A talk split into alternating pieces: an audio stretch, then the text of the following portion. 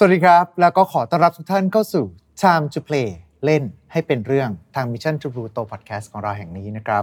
สำหรับวันนี้เนี่ยเราก็จะกลับมาว่าในเรื่องของเรื่องราวในจักรวาล Lovecraft ที่เต็มไปด้วยเทพจากต่างมิติ ปีศาจจากอดีตการ และก็เรื่องราวความสยองขวัญต่าง ๆ ไว้ด้วยกันครับผม และตอนนี้คุณอยู่ผม นายโปรจิคนนี้ครับสำหรับเรื่องราวของเราในวันนี้เนี่ยผมเชื่อว่าทุกๆคนคงจะเคยได้ยินหรือว่ารู้จักกับนักสืบที่มีชื่อเสียงมากที่สุดนั่นก็คือเชอร์ล็อกโฮมแต่ว่ามันจะเป็นยังไงนะถ้าเกิดว่า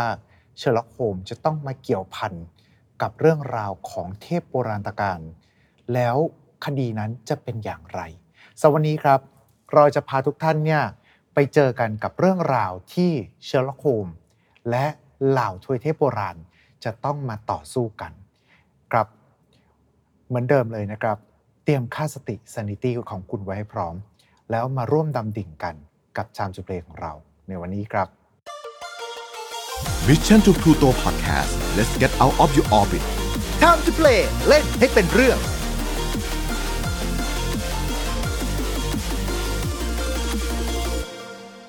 และแน่นอนนะครับว่าถึงแม้เราจะอยู่ในสตูดิโอกันแบบนี้นะฮะ แต่ว่าเราในเมื่อพูดถึงเรื่องราวของ Lovecraft แล้วก็ต้องมีเป็นโคโฮสของผมนะครับ มาเล่าเรื่องราวนั้น นั่นก็คือคุณซิดครับแอดมินจาก Lovecraft เที่ยนไทยแลนด์แล้วก็เจ้าของเพจ เรื่องเล่าจากข้างใต้ผืนฟ้าที่ไร้แสง สวัสดีครับคุณซิสวัสดดีครับผม สวัสดีท่านผู้ชมเลยครับในที่สุดก็เจอหน้ากันเนี่ยในที่สุดก็ได้เจอหน้ากับท่านผู้ชมของเราสักทีหนึ่งซึ่งรู้สึกยังไงบ้างครับบรรยากาศ ปกติก็ไม่ได้ทำตัวเป็นความลับอะนะครัฮะบแต่พอดีที่บ้านขี้เกียจจัดนะก็เลยไม่ยอมเปิดกล้องปกติพอดีวันนี้ก็โดนชวนมาก็เลยมา อืมก็เลยอะครับผมจริง ๆ แล้วก็ไม่ใช่เป็นคนที่มีความลับอะไรครับผมไม่ได้ปิดตัวอะไรขนาดนั้นครับผมนะฮะเพราะว่าทุกทีก็มีบางคนอยู่เหมือนกันแบบโอ้โหพี่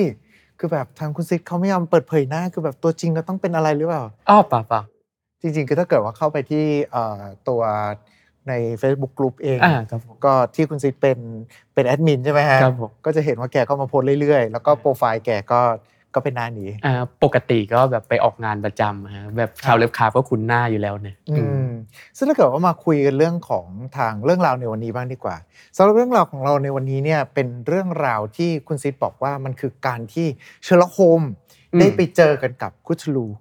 จะว่าอย่างนั้นก็ได้นะหรือจะเป็นพวกสยใช้คำว่าทพสู้โบกัรานณเลยก็ได้ออสู้กันเลยเหรอเออมันยังไงอะคุณ คือเชอร์ล็อกโฮมเนี่ยมันเป็นเรื่องแนวสืบสวนใช่ไหมแล้วมันอืมจะมีการฆาตกรรมอืมครับวันนี้เราก็จะมีเรื่องเกี่ยวกับฆาตกรรมเทพจากต่างโลกฮะเออใช่ฆาตกรรมเทพจากต่างโลก คือปกติเวลาคุณจะใช้คำว่าอะไรนะแบบสู้กับเทพจากต่างโลกอะเออพวกเทพโบราณเทพต่างโลกอะไรต่าง ๆ ทั้งหลายเนี่ยอืมเราจะรู้สึกว่า ของเหล่านี้มันดูเป็นอะไรที่เราไม่สามารถที่จะต่อกรกับมันได้เลยอืมถูกไหมแต่ว่าใช่นี่คือเป็นคดีฆาตกรรมเทพต่างโลก ใช่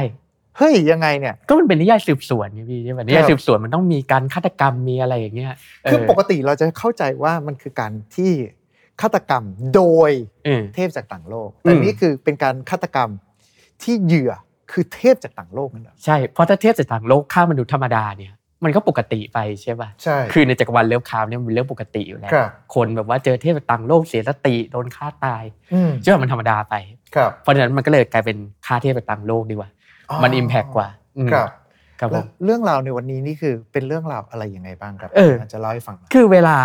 เมื่อกี้พี่โปรจิกบอกว่าเชอร์ล็อกโฮมปะทะคธูลูใช่ไหมครับคนส่วนใหญ่เขาจะนึกถึงเกมแต่จริงๆ ไม่ใช่อืมวันเนี้ยเราจะมาเอ่ยถึงเรื่องสั้นนะที่ถูกเขียนโดยคุณนีลไกแมน อ่าคนนี้เป็นอ่านักเขียนที่เขาเคยเขียน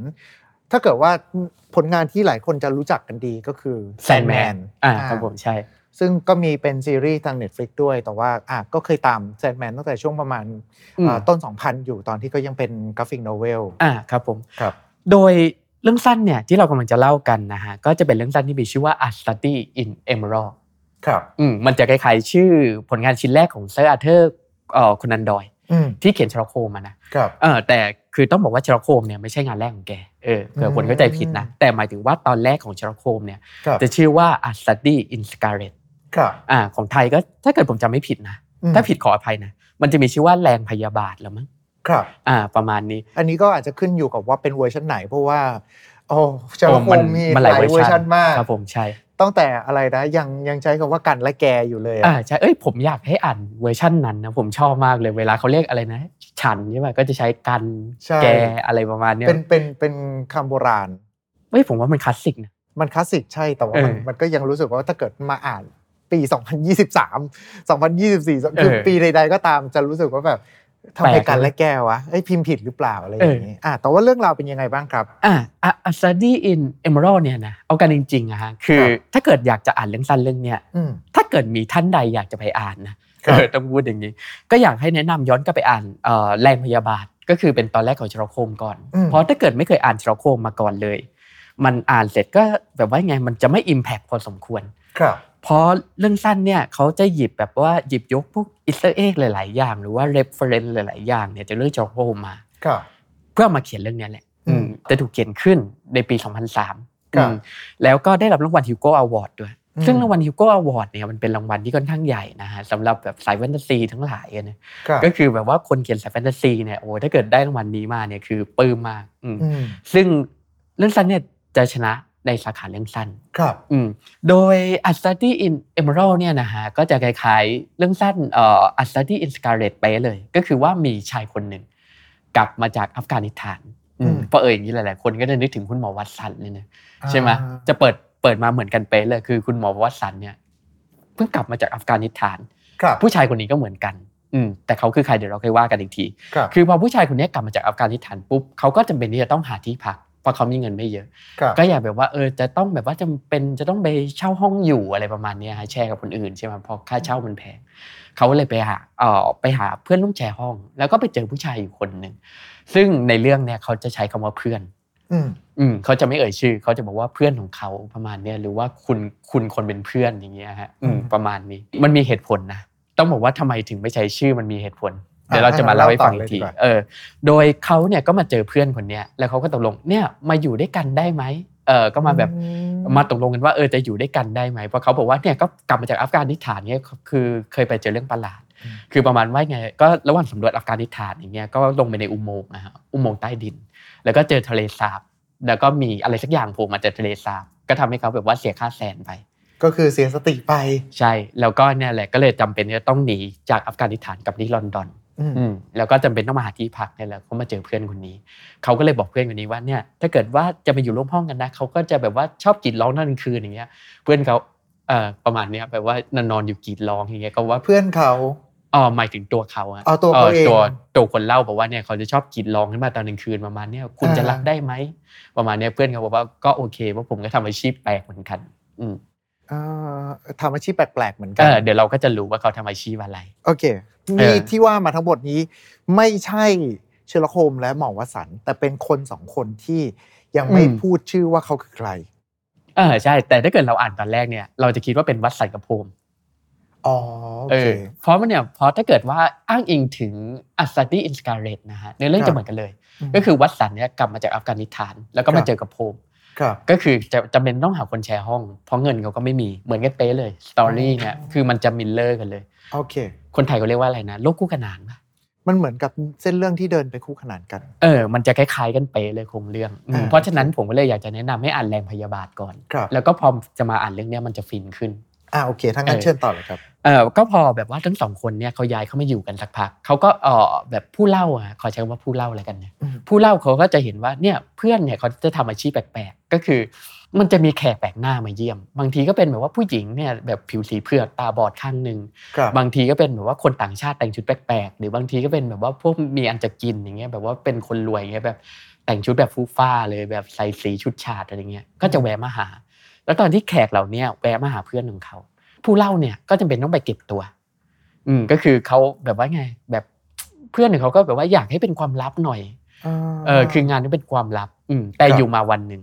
ก็คือว่าระหว่างที่เพื่อนเนี่ยกับผู้เล่าเนี่ยกำลังกินอาหารเช้าอยู่ด้วยกันในห้องรวมอะนะลองจินตนาการเนี่ยครับคือมันเป็นห้องเช่ามันอยู่ในห้องรวมมันก็จะมีห้องนอนแยกอ่าประมาณเนี้ยเออ ก็คือระหว่างที่เขากำลังกินอาหารเช้าอยู่ในห้องรวม ก็มีผู้ชายคนหนึ่งมาหาเป็นผู้ชายที่แฟนเชอร์ล็อกโฮมเนี่ย น่าจะคุ้นชื่ออมก็คือจะมีชื่อว่าสารวัตรเลสเตรดอ่าคนที่อ่าก็คือฝั่งของสกอตแลนด์ยาร์ดใช่ฮะจะเป็นนักสืบของสกอตแลนด์ยาร์ดเขาก็จะมาหาเนี่ยในตอนเช้าเขาก็จะมาหาเพื่อน อืมก็ขอเรียกคำว่าเพื่อนแล้วกันนะเพื่อแบบว่าหลาย ๆ ท่านสับสนนะเนี่ยอืมคือพอมาหาเพื่อนเนี่ย พอเพื่อนพอแบบว่าเห็นหน้าเนี่ยเลอสตาร์ทโผล่เข้ามาเพื่อนเขาทักเลย บอกว่าอ๋อมีคดีมาแล้วใช่ไหมประมาณเนี้ยเออเลอสตาร์ทก็ แบบว่าไงก็แบบว่าก็ประหลาดใจนิดหน่อยประมาณเนี้ยเอ้ยเอ็งรู้ได้ไงวะก็คือเพื่อนก็บอกว่ามันก็มีร่องรอยแบบว่าอย่างแบบยังไงดีล่ะมีเปื้อนชุดเปื้อนอะไรมาเนี่ยเปื้อนดินขาเปื้อนดินประมาณเนี้ยนะครับเออเขาก็สามารถระบุที่ได้เลยอ่ว่าคดีเนี่ยมันเกิดที่ไหนอ๋อโอ้ สรุปนี้คือต้องเป็นนักสืบอีกคนหนึ่งแน่นอน ใช่ ก็คือว่าคล้ายๆเชลล็อกโฮมอะเนี่ยคือเชลล็อกโฮมเขาจะมีความสามารถในการสังเกตใช่ไหมฮะครับคือแบบว่าพอคนโผล่เข้ามาเนี่ยแบบเจอหน้าปุ๊บเนี่ยเชลล็อกโฮมเขาดูตั้งหัวจดเท้าเลยอืมแล้วเขาจะวิเคราะห์ได้เลยว่าคนเนี้ยนิสัยยังไงไปทำอะไรมาหรือมาจากที่ไหน อืมซึ่งเพื่อนของผู้เล่าเนี่ยก็เหมือนกันครับจะบุคลิกคล้ายๆ กันกับเชลล็อกโฮมเลย เพราะฉะนั้นถ้าเกิดเราอ่านเรื่องสั้นเนี่ยก็จะจะต้องคิดว่าเป็นโฮมแน่ๆอืมอืมประมาณนี้ อ่าก็กลับมาเขาเรื่องของเรา พอเลสเตรดมาถึงเนี่ยเขาก็บอกว่าเนี่ยก็มีคดีฆาตกรรมเกิดขึ้นนะอืมแล้วก็เพื่อนอยากที่จะให้เพื่อนของเขาเนี่ยไปช่วยดูคดีให้หน่อยอ่าและณณตอนนี้ก็ทำให้ผู้เล่าอะรู้ว่าเพื่อนของเขาเนี่ยเป็นนักสืบที่ให้คำปรึกษาของสกอตแลนด์ยาร์ดอีกทีหนึ่งโอ้โอ้โอ้ก็นี่มันเชอร์ล็อกโฮมสองอย่างนั้นเหรอใช่เพราะต้องเข้าใจว่าในยุคนั้นนะฮะในศตวรรษที่ 19ไอ้พวกนักสืบเอกชนเนี่ยมันยังไม่มีครับถูกต้องมา เพราะฉะนั้นเนี่ยเขาก็จะเรียกว่าเป็นที่ปรึกษาทางคดีอืมอืมประมาณนี้ ก็เนี่ยก็พอมีสารวัตรเลอสแตดมา พวกเขาก็ย้ายไปที่เกิดเหตุ เพื่อครับดูว่ามันเกิดอะไรขึ้นอืมอืมตรงเนี้ยมันจะเริ่ม peak ขึ้นแล้ว ก็คือพอไปถึงที่เกิดเหตุถ้าเกิดเป็นอย่างในอัสต u ดี้อินสกาเลตเนี่ยใช่ป่ะครับถ้าเกิดเข้าไปในบ้านเนี่ยก็เจอศพนอนอยู่ แล้วก็มีคำว่าราเช่เขียนอยู่ ที่แปลว่าล้างแขน อืมใช่เป็นคำว่าล้างแค้นในเยอรมัน ในที่นี้ก็เหมือนกัน พอครับไปถึงที่เปิดเกิดเหตุปุ๊บเสร็จพอเปิดเข้าไปเสร็จก็เห็นคำว่าราเช่เนี่ยสีเขียวเขียนอยู่บนผนังอ่าสีเขียวนะอสีอเขียวสีเขียวอ่าฮะแต่ถ้าเกิดว่าเป็นในชอโคมมันจะถูกเขียนด้วยเลือด แล้วก็บนพื้นเนี่ยบนพื้นห้องเนี่ยฮะก็ก็จะเป็มีนศพตาศมพแบบใน Study in Scarlet ไม่เป็นอะไรสักอย่างนอนอยู่กับพื้นเนี่ยแล้วก็ถูกชำแหละจากคอถึงหน้าอกฮะเออแล้วก็ทำให้มีของเหลวอะไรแบบพุ่งออกมาเปื้อนเต็มไปหมดเลย โดยไอ้ของเหลวเนี่ยมันก็เป็นสีเขียว เขาจะอธิบายว่ามันมีสีเขียวลากเฉดนะฮะครับเออก็คือสีเขียวแบบว่าจากอ่อนๆเนี่ยไปถึงสีเขียวหญ้าครับเออแล้วก็เปื้อนกระจายอยู่เต็มห้องอ่าเออแล้วก็ไอศพเนี่ยมันก็แบบว่าเป็นตัวประหลาดอะที่แบบว่าเขาอธิบายว่ามีหลายแขนอย่างเงี้ยมีหลายตา อืมก็คือ มันคือการ์ตูนรูอะเราจินตนาการเป็นซากการ์ตูนรูนอนตัวเล็ก ๆ อย่างเงี้ยนอนอยู่บนพื้นห้องครับอืมลองจินตนาการอย่างนั้นดูแล้วกันนะฮะมีหลายแขนปากเป็นหนวดอะไรประมาณนี้ เออ คือยังไงคือดีดูเป็นล่ะตัวเป็นเป็นสิ่งมีชีวิตที่ดูไม่ใช่มนุษย์ ไม่ใช่มนุษย์แน่นอนอ่าเป็นดูเป็นสายเทพจากต่างโลก สรุปแล้วนี่คือเหยื่อใช่ของคดีฆาตกรรมนี้ใช่เหยื่อเป็นเทพต่างโลกใช่อ่าฮะจะว่าเป็นเทพต่างโลกไหมคิดว่ามันเป็นอะไรสักอย่างต่างโลกแหละกันอ่าโอเคเออก็คือ จริงๆอะผู้เล่าอะฮะตอนที่เห็นไอ้ร่างเนี้ยหนแรกอะฮะผู้เล่าเขาบอกเลยนะบอกว่า ผมจะพยายามสาธยายให้คุณได้ฟัง แต่ผมก็ไม่แน่ใจเหมือนกันว่าจะสาธยายมันออกมายังไงอืมเออ ประมาณเนี้ยคือแบบว่ามันเป็นรูปร่างที่แปลกประหลาดมาก แต่ไงแต่ไงก็ตามนะคือแบบว่าพอเพื่อนของเขาอะได้เห็นครับเขาก็เดาได้เลยว่าเนี่ยอ๋อเป็นเชื้อเป็นเชื้อพระวงศ์ใช่ไหมที่ตายเนี่ยเออฮาวรู้ได้ไงวะก็คือเอ่อยังไงดีล่ะ คือถ้าเกิดว่าเราอ่านไปเรื่อยๆเราก็จะรู้ว่าจริง ๆ แล้วอะแบบว่าเชื้อพระวงศ์อะคือทั่วยุโรปเอาแค่ทั่วทั่วยุโรปพอจริงๆมันก็ทั่วโลกนะครับคือทั่วยุโรปเนี่ยจะเป็นเทพจากต่างโลกหมดเลยอ๋อเหรอเออฮะใช่ในจักรวาลนี้ ใช่ในจักรวาลเนี่ยคือพวกเชื้อเชื้อพระวงศ์เนี่ยจะเป็นเทพจากต่างโลกหมดเลยแปลว่าคนคนนี้เขารู้ว่า ถ้าเป็นตัวประหลาดก็คือเป็นพวกสายเชื้อพระวงศ์อ่ามันเป็น common sense ของของคนในโลกนั้น โอเคโอเค เออก็คือว่ามนุษย์เนี่ยก็คือเหมือนแบบว่าเป็นทาสรับใช้เทพจากต่างโลกหมดเลยไอ้พวกประชาชนทั่วไปเนี่ยครับในขณะที่ขุนนางหรือเชื้อพระวงศ์เนี่ยจะเป็นเทพจากต่างโลกหมดเลยอ่าฮะเออมันเป็นจุดที่ออกจากประหลาดแล้วก็แฟนตาซีหน่อยนะคิดว่าอ๋อโอเคเออคืลอองมันมันเป็น common knowledge ในโลกนั้น ใช่แต่มันเป็น common knowledge ในโลกตอนแรกผมนั้นนึกว่าอยู่ในโลกของเราแล้วต้องไปพัวพันกับคดีพควกเทพล้ายต่างๆโลใช่ไหมกเออแต่จริงๆเราไม่ใช่นี่เราอยู่ กันในอีกมิติหนึ่งใช่โอเคคิดถ้ากันต่อเลยฮะคิดว่าเป็นไอ้นี่ประวัติศาสตร์คู่ขนานก็ได้ แต่ได้มันครับไม่ใช่ประวัติศาสตร์คู่ขนานในโลกของเราอะคือมันเป็นประวัติศาสตร์คู่ขนานที่เทพจากต่างโลกมีจริง แล้วมันอืมมาลุกลานโลกของเราอ่าโอเคเออเอาเป็นอย่างนี้ก็ได้เออแล้วก็อังกฤษเออที่ผมเก็ลืมไปคืออังกฤษอะในเรื่องเนี้ยเขาก็จะไม่ได้เรียกว่าอังกฤษหรือบริเตนครับแต่เขาจะเรียกว่าอัลเบียนมอืมซึ่งเป็นชื่อที่ถูกใช้ในช่วงยุคโรมันหรือว่าหลังจากนั้นหน่อยหนึ่งอะครันะบฮะที่เขาใช้เรียกเกาะอังกฤษอะนะอ่าฮะเออก็พอว่า แล้วก็มันก็ยังไงดีล่ะพอแบบว่าบอกว่าเป็นเชื้อพระวงศ์อย่างเงี้ยก็ทำให้แบบว่าผู้เล่าอะก็ตกใจมาก เพราะแบบว่าคนธรรมดาเนี่ยจะไม่มีสิทธิ์ได้มองเห็นเชื้อพระวงศ์มาก่อนเลยอืมแล้วก็พอเห็นก็อย่างแบบว่าพวกเทพเลวคามันเนี่ยพอเห็นเสร็จก็รู้สึกแบบว่าเสียค่าแซนอะครับ อืมเขาก็อันเนี้ยแล้วก็พวกเพื่อนของผู้เล่าเนี่ยฮะก็ใช้เวลาสำรวจทุกห้องแบบตามไซเชอร์โคมอะเนี่ยครับก็ว่าจะสำรวจเอ้ยมันมีร่องรอยซิก้าตรงนี้เขาก็เก็บใส่ไอเนี่ยเก็บใส่แบบว่าขวดหลอดแก้วอะอืม เออเก็บใส่หลอดแก้วอะไรเงี้ยแล้วก็สำรวจรอบๆเอ้ยมันมีรอยเท้าตรงนี้นะมีอะไรเงี้ยเขาก็แบบว่าใช้เวลาศึกษาเบอแสหมดครับก่อนที่จะออกมาจากที่เกิดเหตุอืมแต่พอก้าวเอ่อก็คือยังไงตอนแรกเขาก็ถาม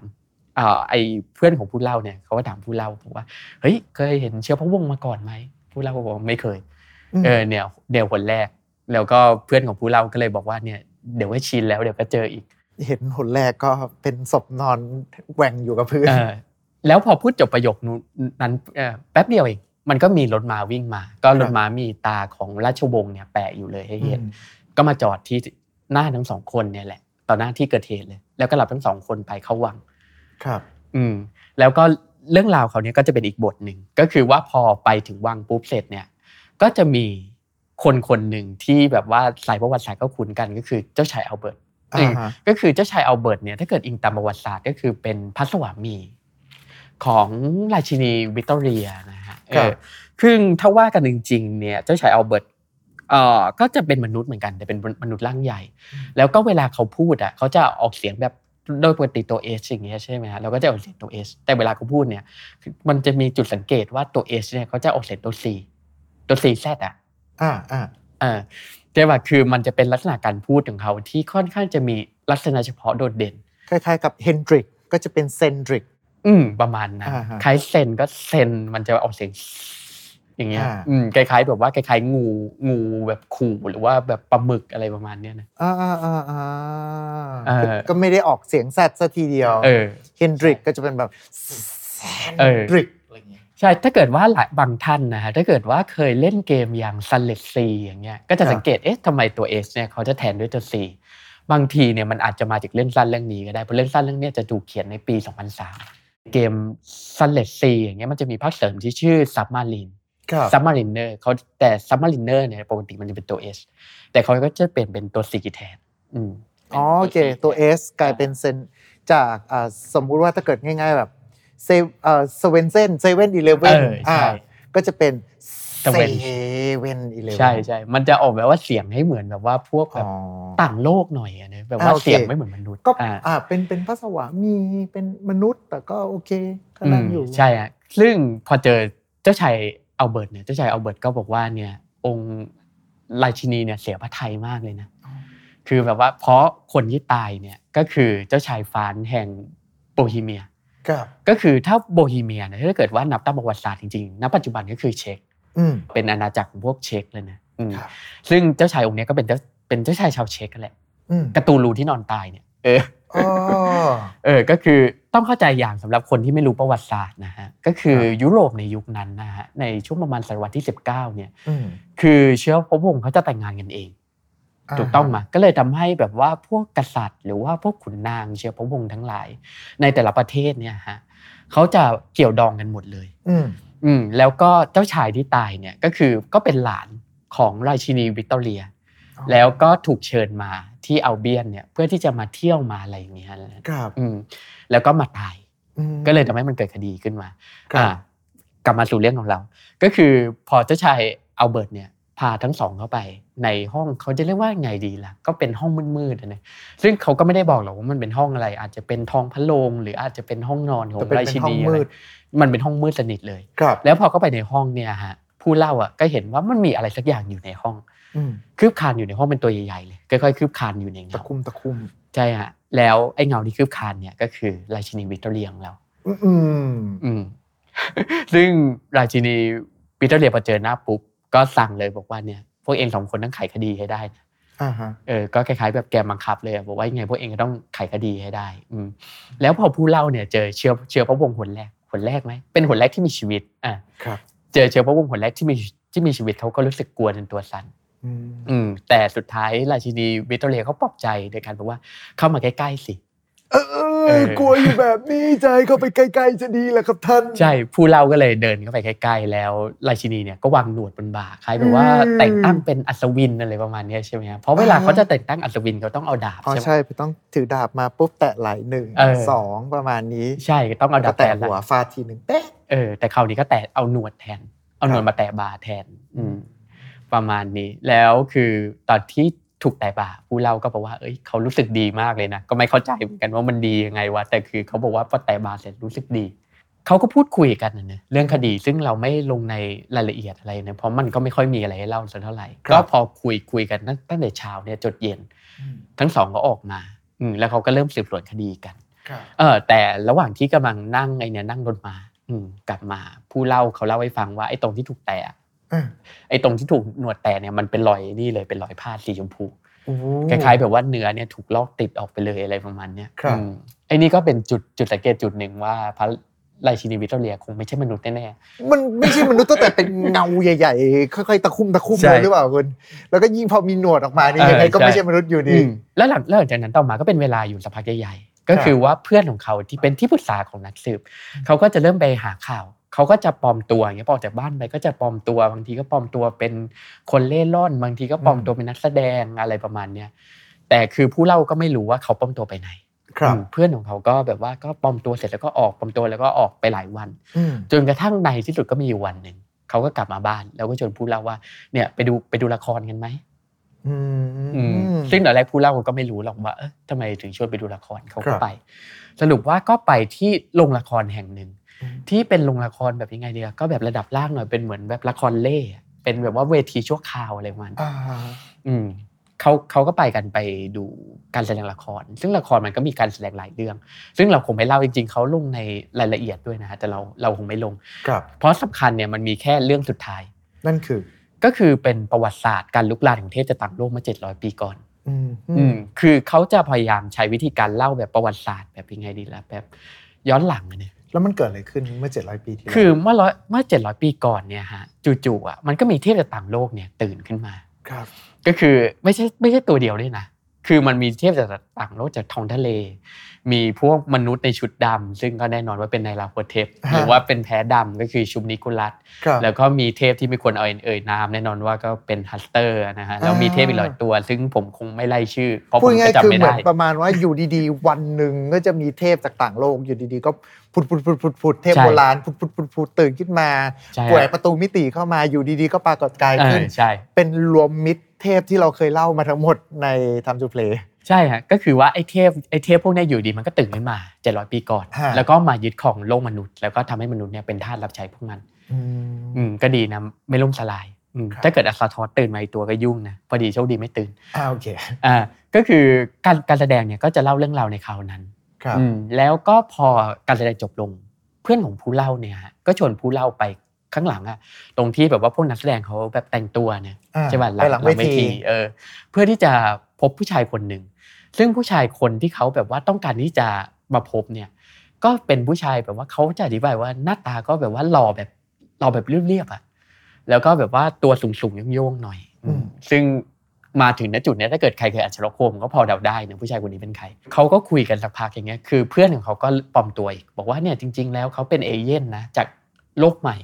โลกใหม่นี้ก็หมายถึงอเมริอเมริกากาอืมแต่คือสมัยนั้นเขาใช้คำว่าโลกใหม่ใช่ไหมฮะเขาก็บอกว่าเนี่ยเป็นเอเย่นจากโลกใหม่นะแบบว่าพวกคุณแสดงดีมากเลย อยากจะแบบว่าชวนคุณอะไปแบบว่าเปิดการแสดงที่บอร์ดเวย์ที่โลกใหม่อะไรประมาณเนี้ยอยากไปกันไหมเป็นแนวมองเออเป็นเป็นแนวมองประมาณนั้น เพื่อที่เพื่อที่จะกล่อมให้แบบว่าพวกนักแสดงเนี่ยเขาแบบว่ายอมวางใจอะไรประมาณเนี้ยฮะครับอ่าเชิญต่อเลยครับอืมแล้วก็พอคุยกันไปคุยไปสักพักนะฮะ คือเขาก็ถามว่ายังไงดีล่ะเพื่อนเพื่อนเพื่อนเพื่อนผู้เล่าเขาก็ถามกับนักแสดงคนเนี้ยว่าคนเขียนบทคือใคร อืมอืมแล้วคือยังไงดีล่ะเอ่อนักแสดงคนเนี้ยฮะคนที่เป็นตัวเอกเนี่ยเขาก็บอกว่าเนี่ยคนที่เขียนบทเนี่ยเขาแบบว่าไม่ค่อยแบบอยากจะรู้จักมักจีกับคนอื่นสักเท่าไหร่เนี่ยเป็นพวกเก็บตัว เออเขาก็เลยแบบว่าไม่อ่านมาปรากฏตัวได้ประมาณเนี้ยเพราะฉะนั้นเพื่อนของผู้เล่าเขาก็เลยวางอุบายว่าเนี่ยถ้าถ้าเกิดอย่างเงี้ย ให้คุณน่ะกับเพื่อนที่เป็นนักเขียนของคุณน่ะไปหาเขาที่เบเกอร์สตรีทได้ไหมเออผมลืมบอกไปว่าห้องเช่าอะฮะที่เพื่อนกับผู้เล่าเนี่ย ไปอาศัยอยู่ด้วยกันอยู่ในเบเกอร์สตรีทอืมแต่ไม่ใช่ 221B นะเพราะเขาไม่ได้บอกว่าเป็นเลขอะไร แต่เขาอ่าบอกว่าอยู่ในเบเกอร์สตรีทอ่าท่านนั้นเชิญต่อเลยครับเออก็คือเขาก็ตกลงกันเสร็จสรรพอืมนักแสดงก็บอกว่าเนี่ยเดี๋ยวพรุ่งนี้ตอนเช้าๆเดี๋ยวก็จะพาเพื่อนที่เป็นนักเขียนของเขาเนี่ย ไปหา ครับ เออสองคนเนี่ยที่ห้องเช่าอืมอืมก็ตกลงกันเรียบร้อย แล้วพอเดินจากมาขึ้นไปรถมาปุ๊บเอ่อผู้เล่าก็ถามว่า เอ้ย สรุปว่าเรามาดูโรงละครเพื่ออะไรอะไรประมาณเออเนี้ยนั่นสิพอมาถึงตรงนี้ผมก็ชักสงสัยแล้วว่า แล้วจะไปดูละครทำไมเอมันอเกี่ยวอะไรกับคดี เพื่อนผู้เล่าเขาก็ได้เฉลยเขาเฉลยเลยว่าเนี่ยไอ้ที่แปลงตัวไปเนี่ยคือเขาอะได้ไปดูว่าเจ้าชายเนี่ย ระหว่างที่อยู่บนอัลเบียนเนี่ยอืมได้แวะเวียนไปที่ไหนบ้างอืมฮึเออ คือที่ไปปลอมตัวเนี่ยเขาไปทุกที่เลย ไปแบบว่าไปที่สวนสนุกไปที่โรงละครไปที่ซ่องอะไรประมาณเนี้ยจนมาถึงที่เนี่ยแหละ เออแล้วก็ทำให้ตามตัวถูกว่าเนี่ยคนร้ายอะมันจะต้องเป็นคนที่นี่แน่นอนอืมอืมอ๋อก็คือพยายามจะ tracking ตามที่อ่าองค์เจ้าชายที่เป็นศพไปเรียบร้อยแล้วก็ครับเป็นเทพผมจากต่างโลกด้วยครับผมก็คือเหมือนกับว่า แกไปที่ไหนมาบ้างตอนที่มาเยือนอยู่ที่อังกฤษอ่าซึ่งในโลกนั้นจะเรียกว่าอัลเบียน Albion เออแล้วพอมาปุ๊บแล้วก็คาดการณ์ว่าน่าจะเป็นที่สุดท้ายเนี่ยแหละที่ทำให้เขาเสียชีวิต อ่าครับผมใช่ ก็คือว่าเนี่ยอาจจะมาเจอฆาตกรที่นี่อืมแล้วคือยังไงเดี๋ยวเพื่อนของผู้เล่าก็ว่าเนี่ยใช่เลย คือไอ้หนุ่มคนเนี้ยแหละที่เป็นคนแสดงนำเนี่ยต้องเป็นหนึ่งในฆาตกรเออคือฆาตกรมันมีสองคนเขาก็จะบอกว่าจริง ๆ แล้วฆาตกรมีสองคน เพราะเบาะแสที่เจอในที่เกิดเหตุเนี่ยมันมีสองคนครับแล้วก็อีกคนหนึ่งเนี่ยจะเป็นคุณหมอที่เดินไม่ค่อยสะดวกอืมอืมอืมเพราะมันดูจากรอยเท้าได้ใช่ไหมฮะว่าครับรอยเท้าแบบจังหวะระยะอะไรประมาณเนี่ยเขาก็จะรู้ว่าเนี่ยอีกคนหนึ่งอะก็เดินขาเป๊ะ ครับอืมจริง ๆเขาจะใช้อีกคำหนึ่งแต่ขอใช้คำนี้แล้วกันเพื่อให้โอเคจินตนาการง่าย อืมเรื่องก็ตัดมาที่เช้าวันถัดมาอืมอืมพอเช้าวันถัดมาเนี่ยก็ระหว่างที่รอคือสารวัตรเลสตาร์ดนะฮะแล้วก็พวกเจ้าหน้าที่อะไรทั้งหลายเนี่ย ก็มาดักรอเต็มที่เลยว่าเอ๊ะฆาตกรต้องมาเนี่ยพอมาปุ๊บเสร็จเราจะจับมันเลยอืมปรากฏว่าไม่มาอะก็ไหวตัวทันเออก็คือมีเด็กมีเด็กคนหนึ่งเขาก็จะเอาจดหมายมาส่งให้ ก็คือเอเอหนูวิลกินและเชอร์โคมาแหละอืมอืม ก็คือเอหนูวิลกินเนี่ยก็จะเอาจดหมายมาส่งให้ก็เออแล้วก็ในจดหมายเนี่ยก็สรุปว่าเนี่ยแหละคือ กูไม่มาแล้วเพราะกูรู้ว่าเองเนี่ยก็กำลังจำจับค่าอยู่อืมไอ้ในจดหมายเนี่ยก็คือไอ้หล่อคนนั้นนะก็เป็นคนเขียนอืมไอ้คนที่เป็นนักแสดงนำเนี่ยเขาก็จะบอกหมดเลยว่า จริง ๆ แล้วว่าเขาตามแผนนะของเพื่อนของผู้เล่าทันหมดทันทั้งหมดเลย คือรู้นะว่านายเออมีแผนอะไรยังไงบ้าง ใช่คือแบบว่าประมาณฉลาดพอกันนะแล้วก็ครับซ้อนแผนเรียบร้อยอืมประมาณนั้นคือเขาจะเล่าหมดเลยนะว่าซ้อนแผนยังไง ซ้อนแผนยังไง แต่เราไม่ลงในรายละเอียดตรงนี้แล้วกันเพราะมันยาวอืมแล้วเออแล้วก็บอกว่าเนี่ยจริง ๆ แล้วเขาก็ขอหนีไปก่อนกับเพื่อนของเขาด้วย อืมซึ่งสองคนเนี่ยว่ากันตรงๆแล้วก็คือฆาตกรเนี่ยก็คือชลคมกับวัตสันอะอะเอาเพราะว่าพระสันเป็นคุณหมอจำได้ว่าเหมือนเหมือนขาไม่ค่อยนั่นอยู่ อ่าใช่อะก็คือว่าคุณหมอวัตสันเนี่ยถ้าเกิดอิงตามเรื่องชลโคมนะฮะครับก็คือเขาไปลบที่อัฟกานิสถานไม่ได้ไปลบสิก็คือจะไปเป็นหมอที่อัฟกานิสถาน แล้วก็แบบยังไงไม่ทันได้ลบอะป่วยก่อนเอออืมแล้วก็ส่งกลับมาที่ลอนดอนนะครับอืมแล้วก็ทำให้สภาพร่างกายเขาไม่ค่อยปกติอะไรอะซึ่งสองคนก็คือสรุปแล้วสองคนที่ว่านี้อืมไอ้หนุ่มหล่อที่ไปพบที่หลังเวทีใช่ฮะเป็นนักแสดงนำด้วยจริงๆแล้วคืออือืมเป็นเชลโฮมใช่ฮะ ส่วนอีกคนหนึ่งที่เป็นคนวางแผนอ่าที่เป็นนักคนเขียนเขียนบทอืมเป็นนักก็เขียนคือหมอวสันต์ใช่ฮะก็คือคุณหมอวัตสันแล้วสองคนแป๊บหนึ่งนะสองคนนั้นเป็นคนสังหารใช่ครับผม เป็นคนสังหารปินฟานทำไม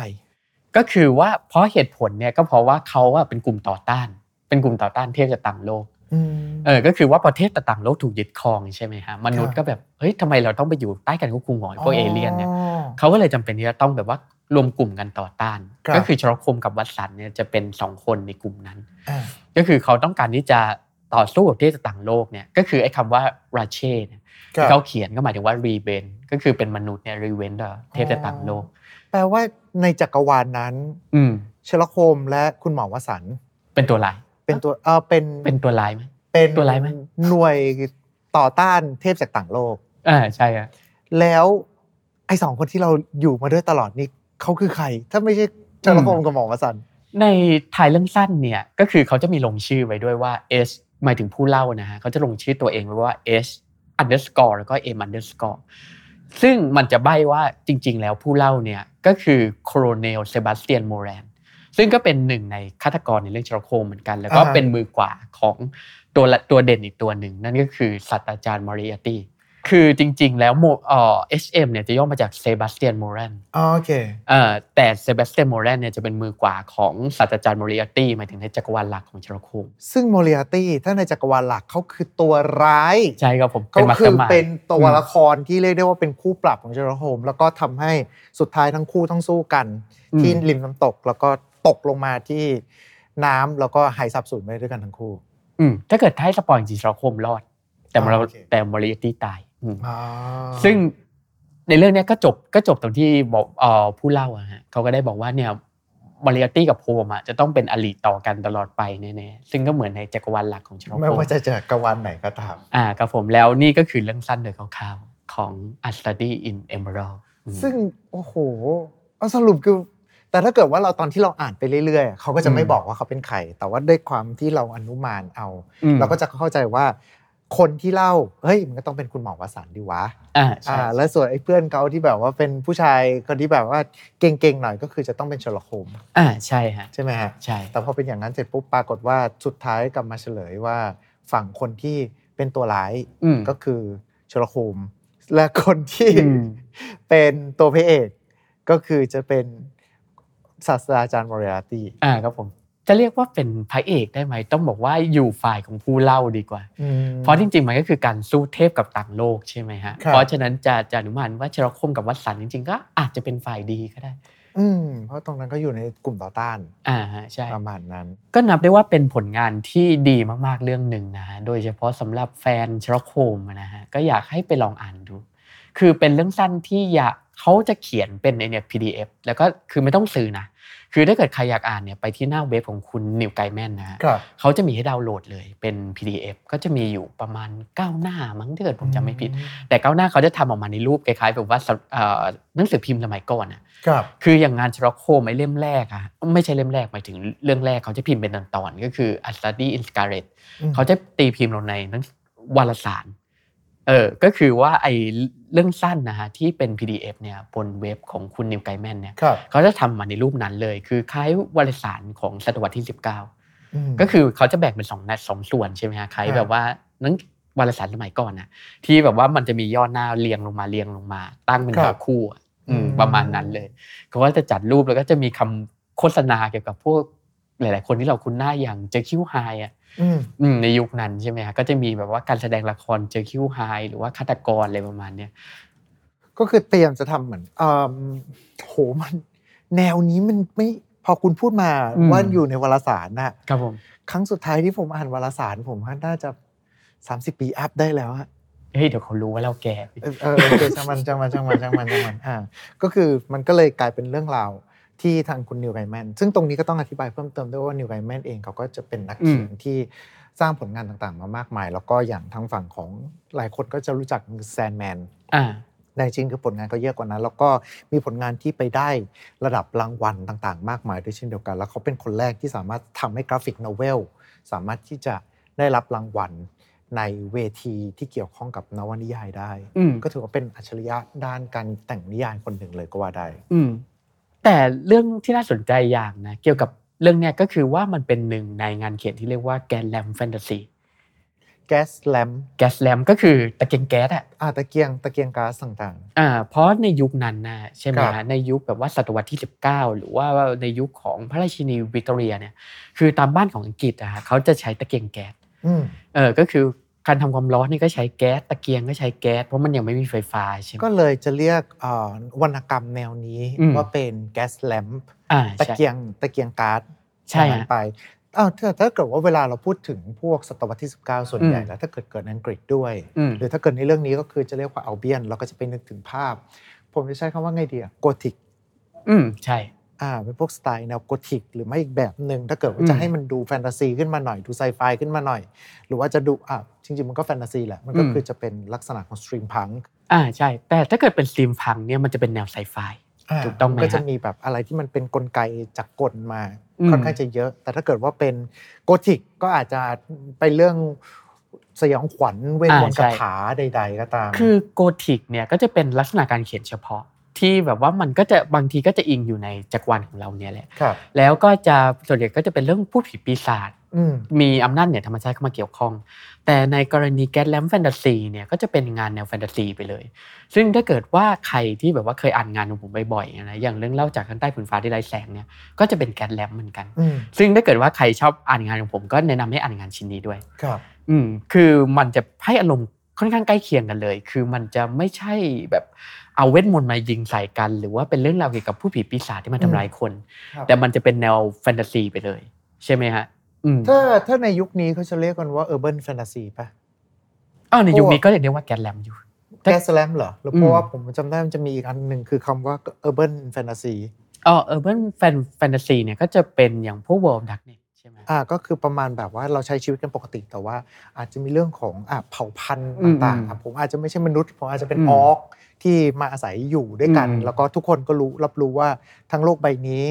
ก็มีเผ่าพันธุ์ที่หลากหลาย แล้วผมก็อาจจะแบบว่า เอ้ยแต่ยังถือสมาร์ทโฟนเล่นกันอยู่อะไรประอ่ามาณใช่เนี้ยแต่ครับแก๊สแลมเนี่ยเขาจะจำกัดเวลาเลยใช่ไหมฮะว่ามันจะเกิดอะในประมาณช่วงศตวรรษที่ 19 ก็คือ ถ้าเกิดเอาแบบคร่าวๆนะก็คือครับในยุคของพระนาง วิกตอเรียนคอมนาดอะไรอ่าแล้วมันมีประเด็นอื่นที่น่าสนใจจากเรื่องอืนี้มบ้างไหมครับคือเขาจะมีเนี่ยอิสเอ็กหลายอย่างเหมือนกันนะ ที่ผมจดมาก็คืออย่างผู้เล่าก็ว่าไปแล้วก็คือเซบาสเตียนโมเรนใช่ไหมฮะครับหรือเพื่อนของเขาก็คือ Moriarty โปรเฟสเซอร์เจมส์มอริอตี้หรือว่าไอ้หล่อเนี่ยในเรื่องเนี่ยก็คือคือชาร์โคมแต่ครับคือในเรื่องเนี่ยเขาจะมีชื่อว่าเชอรี่วอนเน็ตอืมก็คือมันมีเรื่องตลกอย่างก็คือตอนแรกอะฮะคือเซอร์อาเธอร์ท่านเซอร์อะ เขาจะไม่ได้ให้ชื่อ Sherlock Holmes แต่เขาจะให้ชื่อว่า Sherrinford อ๋อเหรอเออใช่ แล้วก็คือแล้วในเรื่องเนี่ยก็จะมีการการเอ่ยถึงว่าญาติของ Sherlock Holmes อะฮะก็จะมีแบบว่าศิลปินเนี่ยชาวฝรั่งเศสชื่อว่า Vernet เพราะฉะนั้นคุณ Neil Gaiman เนี่ยก็เลยตั้งชื่อนามแฝงของ Sherlock Holmes ในเรื่องเนี่ยว่า Sherry Vernet อืมอืมก็เลยกลายเป็นชื่อของตัวละครตัวนี้ขึ้นมาฮะครับแล้วก็คือในเรื่องเนี่ย Sherlock Holmes เนี่ย ก็จะเป็นนักปลอมตัวที่เก่งมาก แล้วก็เป็นนักแสดงที่เก่งมากด้วยพูดง่ายๆก็คือในเรื่องนี้ก็จะเต็มไปด้วย Easter egg ต่างอืมๆจาก Sherlockมใช่ฮะเพราะจริง ๆ ในเรื่องอย่างจักรวาล Sherlock Holmes หลักก็จะมีการเอ่ยถึงว่า Sherlock Holmes เนี่ยปลอมตัวเก่งมากอืมแล้วก็แสดงละครเก่งด้วย คือครับในบทที่มีคดีเกี่ยวกับว่าข้ามประเทศนะก็คือเกี่ยวกับเรื่องเช็คเหมือนกัน ก็จะมี Sherlock Holmes เนี่ยที่เป็นแสดงละครคือคุณหมอวัตสันเขาถึงก็บอกเลยว่า ตอนที่ชโรโคมเนี่ยมาเลือกที่จะมาทำคดีสืบสวนเนี่ย คืออังกฤษเนี่ยเสียนักแสดงดีๆ ไปคนหนึ่งเลยประมาณนั้นอืมก็เลยทำให้เนี่ยในเรื่องเนี่ยชโรโคมก็เลยมาเป็นนักแสดงจริงๆครับในขณะที่คุณหมอวัดสันอย่างที่เรารู้กันใช่ไหมฮะพวกงานทั้งหมดอะที่เป็นในจักรวาลชรโคมเกือบทั้งหมดไม่ใช่ทั้งหมดเกือบทั้งหมดเนี่ยจะถูกบันทึกโดยคุณหมอวัดสันอืมเพราะฉะนั้นคุณหมอวัดสันเองก็ต้องมีทักษะการเขียนอยู่พอสมควรครับเออก็เลยทำให้คุณหมอวัดสันเนี่ยก็มาเป็นนักเขียนก็คือเป็นคนเขียนบท ของละครเวทีทั้งสามเรื่อง อืมอืมนี่ก็จะเป็นอิสราเอลที่คุณนิวไกแมนเขาเอามาใช้ในเรื่องเหมือนกัน ก็อย่างที่บอกไปคือถ้าเกิดว่าใครสนใจที่จะอ่านนวนิยายตัวนี้อืมก็สามารถเข้าไปได้ที่เว็บไซต์ของคุณนิวไกแมนครับผมอ่าแล้วก็ตัวนี้เป็นตัวโหลดฟรีครับผมนั่นเองนะเออแต่เป็นภาษาอังกฤษนะอะเข้าใจอ่าครับผมครับอะก็น่าจะประมาณนี้ดีกว่าสำหรับเรื่องราวของเราในวันนี้นะอ่าฮะครับผมเมื่อเชลโคมได้ปะทะกับเทพจากต่างโลก ซึ่ง ได้ปะทะกันจริงๆด้วยแหละอ่าโอเค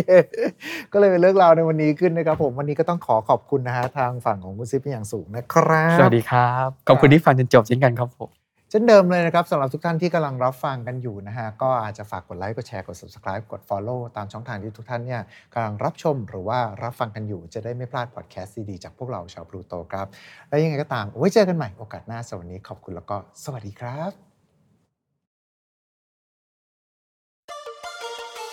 Mission to Pluto Podcast let's get out of your orbit Time to play เล่นให้เป็นเรื่อง